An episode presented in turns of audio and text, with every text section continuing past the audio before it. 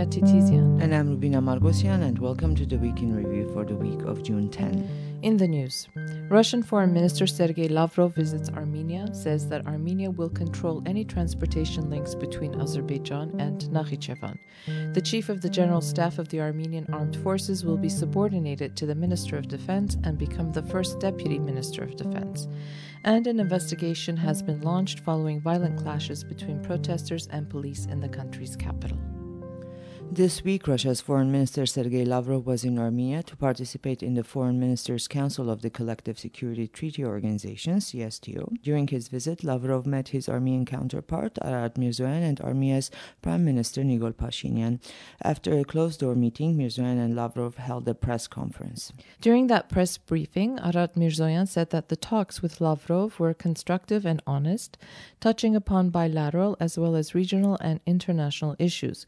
Mirzoyan stressed that the Armenian Azerbaijani normalization process and a resolution of the Nagorno Karabakh conflict were at the center of the talks with the Russian foreign minister. Speaking about the opening of regional communication links, Sergei Lavrov noted that transportation routes linking Armenia and Azerbaijan are being finalized, adding that these links will operate with a simplified border control regime and will remain under the sovereignty and jurisdiction of the country through which they pass. Lavrov also stated that there is no alternative to the normalization of Armenian Azerbaijani relations and that talks between the two countries are based on the proposals presented by Azerbaijan and Armenia. He also added that Russia is ready to provide consultancy to the sides in the border delimitation negotiations as well as uh, provide maps that it has on hand. Speaking about the Russian peacekeeping mission in Artsakh, Mirzoyan noted that Yerevan is hopeful that the peacekeeping forces will manage to restore the status quo ensuing from the November 9, 2020 statement, meaning that Azerbaijani armed forces will have to withdraw from the Karaglukh Hill near the village of Parukh in Artsakh. In this regard, Lavrov noted that the Parukh uh, issue will be resolved in the framework of the Armenian Azerbaijani border delimitation process. Um, after he said these remarks, Azerbaijan's Ministry of Foreign Affairs reacted to Lavrov's statement, saying that the Armenian Azerbaijani border demarcation concerns only the Armenian Azerbaijani border and does not concern its quote domestic territories. At first, it was not clear if Lavrov even knew where Parukh was. It appears that there was some confusion on his part, and this was confirmed when the Russian Ministry of Foreign Affairs website corrected what Lavrov actually said during the press conference. Well, during the press conference, Lavrov was asked what actions the peacekeepers are taking to return the Azerbaijani armed forces who entered Parukh to their pre March 22 positions. In response, Lavrov stated that the situation in Parukh is one of the priorities of the Russian forces. There are already certain results on the ground in terms of de escalating the situation, and this is direct quote. And we understand that within the works of the Border Commission, which has already started, these issues will also be considered and will definitely be resolved. However, on the website of the Russian MFA, Lavrov's response to the questions is presented as follows we believe that the demarcation process, which has started, will raise the level of trust between Armenia and Azerbaijan and will lead to the prevention incident similar to Parukh in the zone of responsibility of the Russian peacekeeping forces. Well, during the press conference, Mirzoyan also spoke about the ongoing issues of Armenian POWs being held in Azerbaijan. He stressed that by refusing to implement the November 9 statement, Azerbaijan is violating international humanitarian laws. He expressed hope that Russia will step in to ensure the return of the remaining Armenian POWs and detainees. Lavrov also met uh, Armenian Prime Minister Nikol Pashinyan and President Vahagn Khachaturian. Uh, Pashinyan and Lavrov discussed issues related to the Armenian Russian strategic partnership, regional issues, the settlement of the Nagorno Karabakh conflict, and the normalization process of Armenian Azerbaijani relations. Pashinyan said that while there are many facets to Armenian Russian relations, the critical issues at the moment are related to the regional situation, security, and the settlement of the Nagorno Karabakh conflict, including the opening of regional communications and the normalization of relations between the two countries. Pashinyan also stated that the second meeting of the Border Commission is already planned to be held in Moscow and the third meeting will be held in Brussels, adding that Armenia expects the support of Russia for this process to take place, proceed normally, and be effective. Russia is committed to deepening its strategic partnership and allied cooperation with Armenia, Lavrov said, adding that Moscow welcomes the start of the work of the border commissions, calling it an important step. He added that Russia will start preparing for the meeting in Moscow with the participation of Russian representatives who will provide, as we said earlier, consulting services, including maps. Before arriving in Yerevan, Lavrov was in Turkey on an official visit where he met with his Turkish counterpart, Mevlut Çavuşoğlu. The Russian and Turkish foreign ministers discussed Turkey Armenia and Azerbaijan Armenia talks, as well as the so called 3 plus 3 format. Lavrov said that the next meeting in this format will take place very soon without specifying exactly when or where. The first meeting of the 3 plus 3 format took place in Moscow back in January, although the format is still called 3 plus 3. Georgia has announced on several occasions that it does not intend to participate in any regional format where Russia is involved. Lavrov stated that during the last meeting, their Georgian colleagues could not participate, expressing hope that they will be able to participate this time. On June 6, the Parliamentary Assembly of the CSTO took place in Yerevan. It was chaired by the chairman of the CSTO Parliamentary Assembly and the Russian State Duma, Vyacheslav Volodin. Issues related to multifaceted cooperation among CSTO member states were discussed during the session. The, uh, the CSTO Foreign Ministers' Council also took place in Yerevan. And while wrapping up the session with Stanislav Zas, the Secretary General of the CSTO, Foreign Minister Art Mirzoyan stated that rapid response mechanisms of the CSTO were discussed during the meeting, noting that the organization reacted to the events taking place in Kazakhstan in January in a timely manner, yet the Azerbaijani incursion into the sovereign territory of Armenia in May of last year has still not been addressed. On June 3, the meeting of the Trilateral Working Group, composed of the Deputy Prime Ministers of Armenia, Azerbaijan, and Russia, tasked with opening regional communications, took place in Moscow. Their last meeting took place uh, in December last year, again in Moscow. During the meeting, the sides clarified their positions regarding border and customs monitoring and discussed possible routes of highways, which will link the western regions of Azerbaijan to its exclave Nakhichevan through Armenia. No further details about the meeting have been made public. And protests calling for the resignation of Prime Minister Nikol Pashinyan and his government have uh, entered the sixth week now. Uh, last week, on June 3, violent clashes erupted between the police and protesters when the latter tried to break through the police barricades and enter the area of the official residence of the Prime Minister, and the police used stun grenades. Over 60 people were hospitalized, more than half were police officers. According to the Investigative Committee of Armenia, 15 people have been charged for violent behavior behavior during the demonstrations. An investigation has been launched to determine whether the use of force by the police was appropriate. Yesterday, the protesters held a rally in front of uh, the Foreign Ministry building when Mirzoyan and Lavrov were meeting. And today, um, the protesters, who called themselves the Resistance Movement, gathered in front of the presidential building where the CSTO Foreign Ministers' Council took place. According to the organizers, the objective of the demonstration was to inform Armenia's strategic partner, that is Russia, that Pashinyan, with whom they are negotiating, does not represent the people of Armenia. And speaking about the ongoing protests on June 8, three parliament members from the opposition Armenia Alliance entered Health Minister Anahit Avanesyan's office to express their discontent regarding her statements that acts of violence by protesters must be investigated by the police. She was referring to the June 3 clashes. The protesters threw photos of fallen soldiers at the minister announcing that her statements disrespect their memory. The day before, protesters had gathered in front of the EU delegation office in Yerevan, demanding that the EU condemn the use of force by the police last week. The following day, during a conference uh, entitled Judiciary as a Guarantor of Democracy, the head of the EU mission in Armenia, Andrea Wiktorin, stated that the EU is closely following the protests taking place in Yerevan, calling on both sides to take steps toward easing tensions. Wiktorin also stated that it is very important that citizens express their concerns freely and that the police avoid using force. The EU ambassador also noted that certain events that happened during the protests must be investigated, uh, adding that some cases have already reached the courts.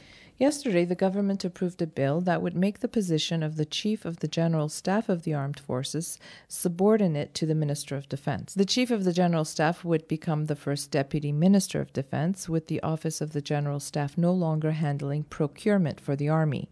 The government called the implementation of these uh, changes very pressing and sent the bill to Parliament.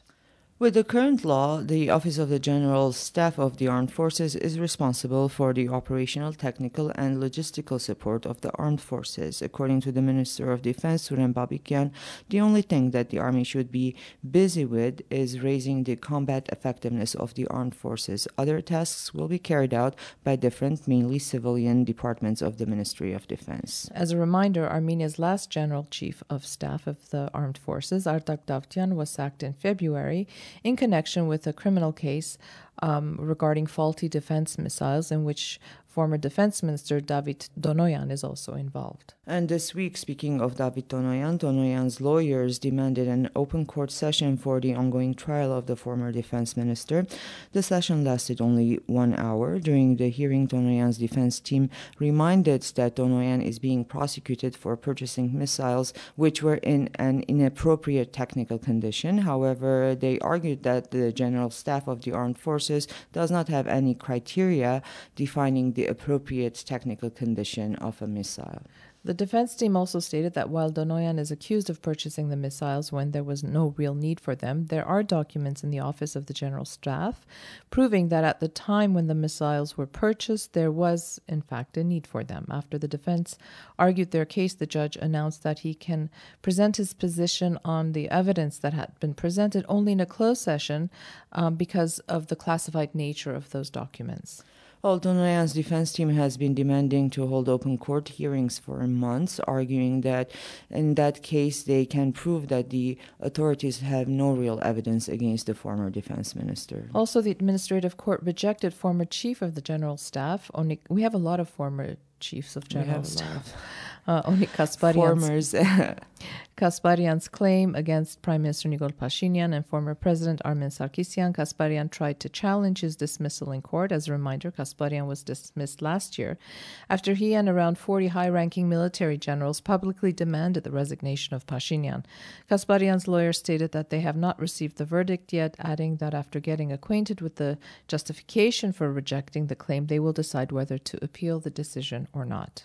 And uh, last week, we reported that EU Special Representative to the South Caucasus, Toivo Klaar, was in Armenia. And uh, following our podcast last week, Klaar has given an interview to Azatutyun TV and said that the Nagorno Karabakh conflict cannot be resolved without taking into consideration the opinion of the Armenians of Artsakh. Klaar arrived in the region after the president of the European Council, Charles Michel, published a statement in response to claims by Azerbaijan's president Ilham Aliyev that the international community agrees with the Azerbaijani position that the Nagorno Karabakh conflict has been resolved and that Baku will get its so called Zangezur corridor.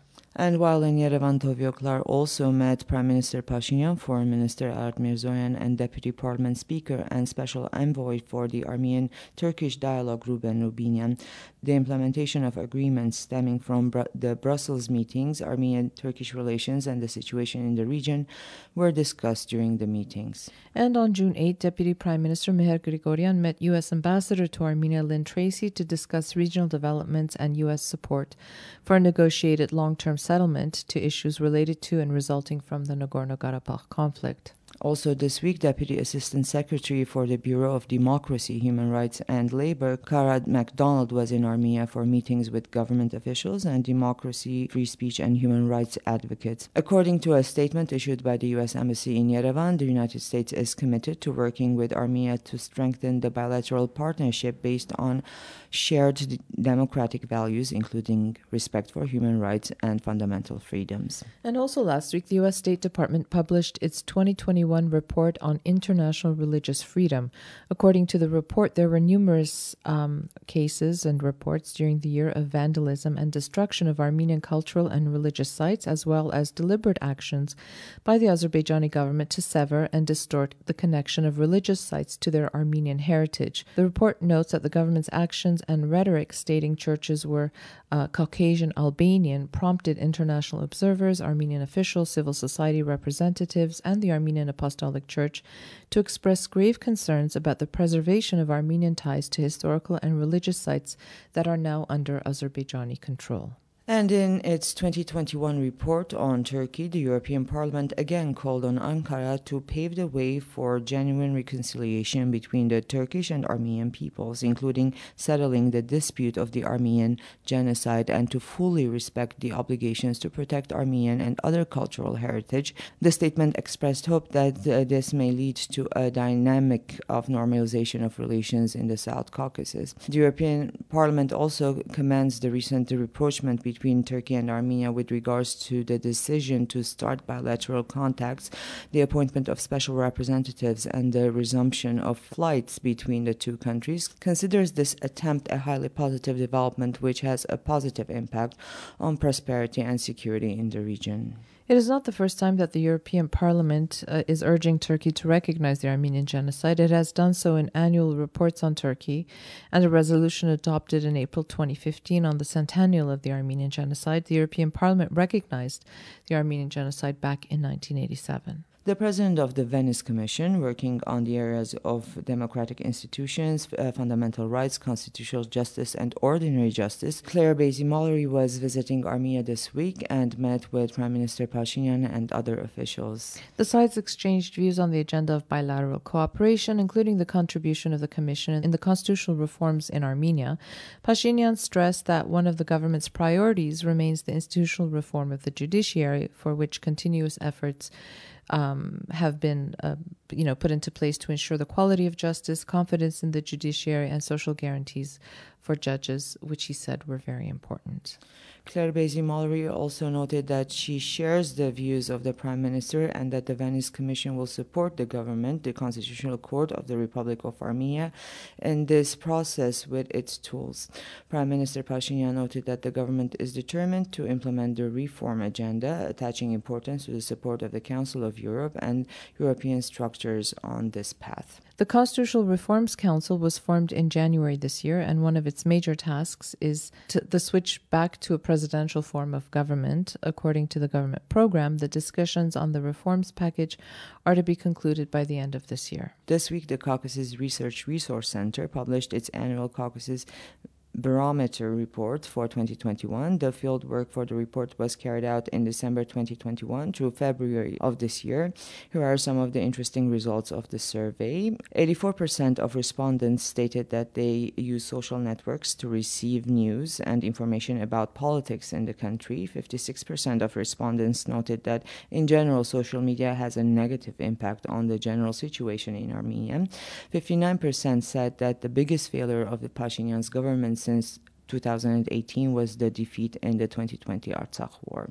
Um, some more figures 67% of respondents stated that the dissolution of the Soviet Union was negative for Armenia, while 56% stated that they are living in worse conditions than in Soviet times. 41% um, stated that the lack of peace is the main challenge facing the country now. In 2019, uh, you know, in comparison, the biggest challenge was considered to be unemployment. Um, 80% of respondents believe that they can freely express themselves under the current regime. 82% stated that they had positive expectations from the 2018 revolution, while 56% stated that their expectations were not met.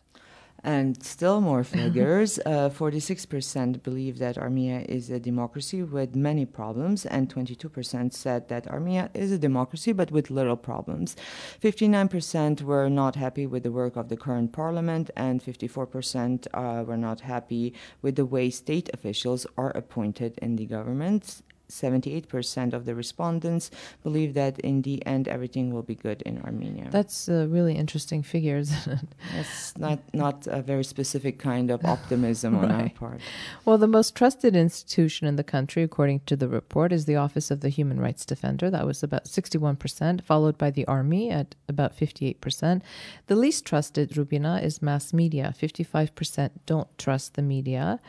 Um, and just and just get your news from the social media as Well, 66% responded that the 44 day war in Artsakh was unavoidable, and 52% are against opening regional communication routes. The sample size of the survey was 1,648 people. 55% of respondents were female, while 45 were men. This is a very painful and ongoing piece of news. Right, uh, not the survey. well, 11 people have been charged within the ongoing criminal investigation concerning the illegal adoption of over 30 Armenian children. According to the investigation, 15 to 25,000 euros were paid for adopting one child from Armenia over the span of 15 years, and over 1 million euros were paid for the adoption of children from Armenia overall. Mm-hmm. In 2019, Armenia's National Security Service broke up a network of people consisting of you know, they're saying ordinary citizens and medical professionals who arranged uh, the adoption of these children, mainly through forcing vulnerable women to give up their newborns for adoption. Well, this week, Armenia's Prosecutor General Artur Davtyan was in Artsakh for an official visit and met his counterpart in Stepanakert and other officials. Baku responded to the visit, calling it a move which endangered the Armenian-Azerbaijani normalization process. According to Azerbaijan's Ministry of Foreign Affairs, with such actions, Armenia demonstrates that it is not serious about the talks between the two countries. And finally, starting this fall, we will start to see Shell gas stations in Armenia. Negotiations to bring Shell uh, into the Armenian market uh, started back in 2017. Shell is a British Dutch energy company, and yeah, it's everywhere. well, that's the kind of week we've had here in Armenia. Thank you for listening. Have a good weekend, and we will be back again next Friday.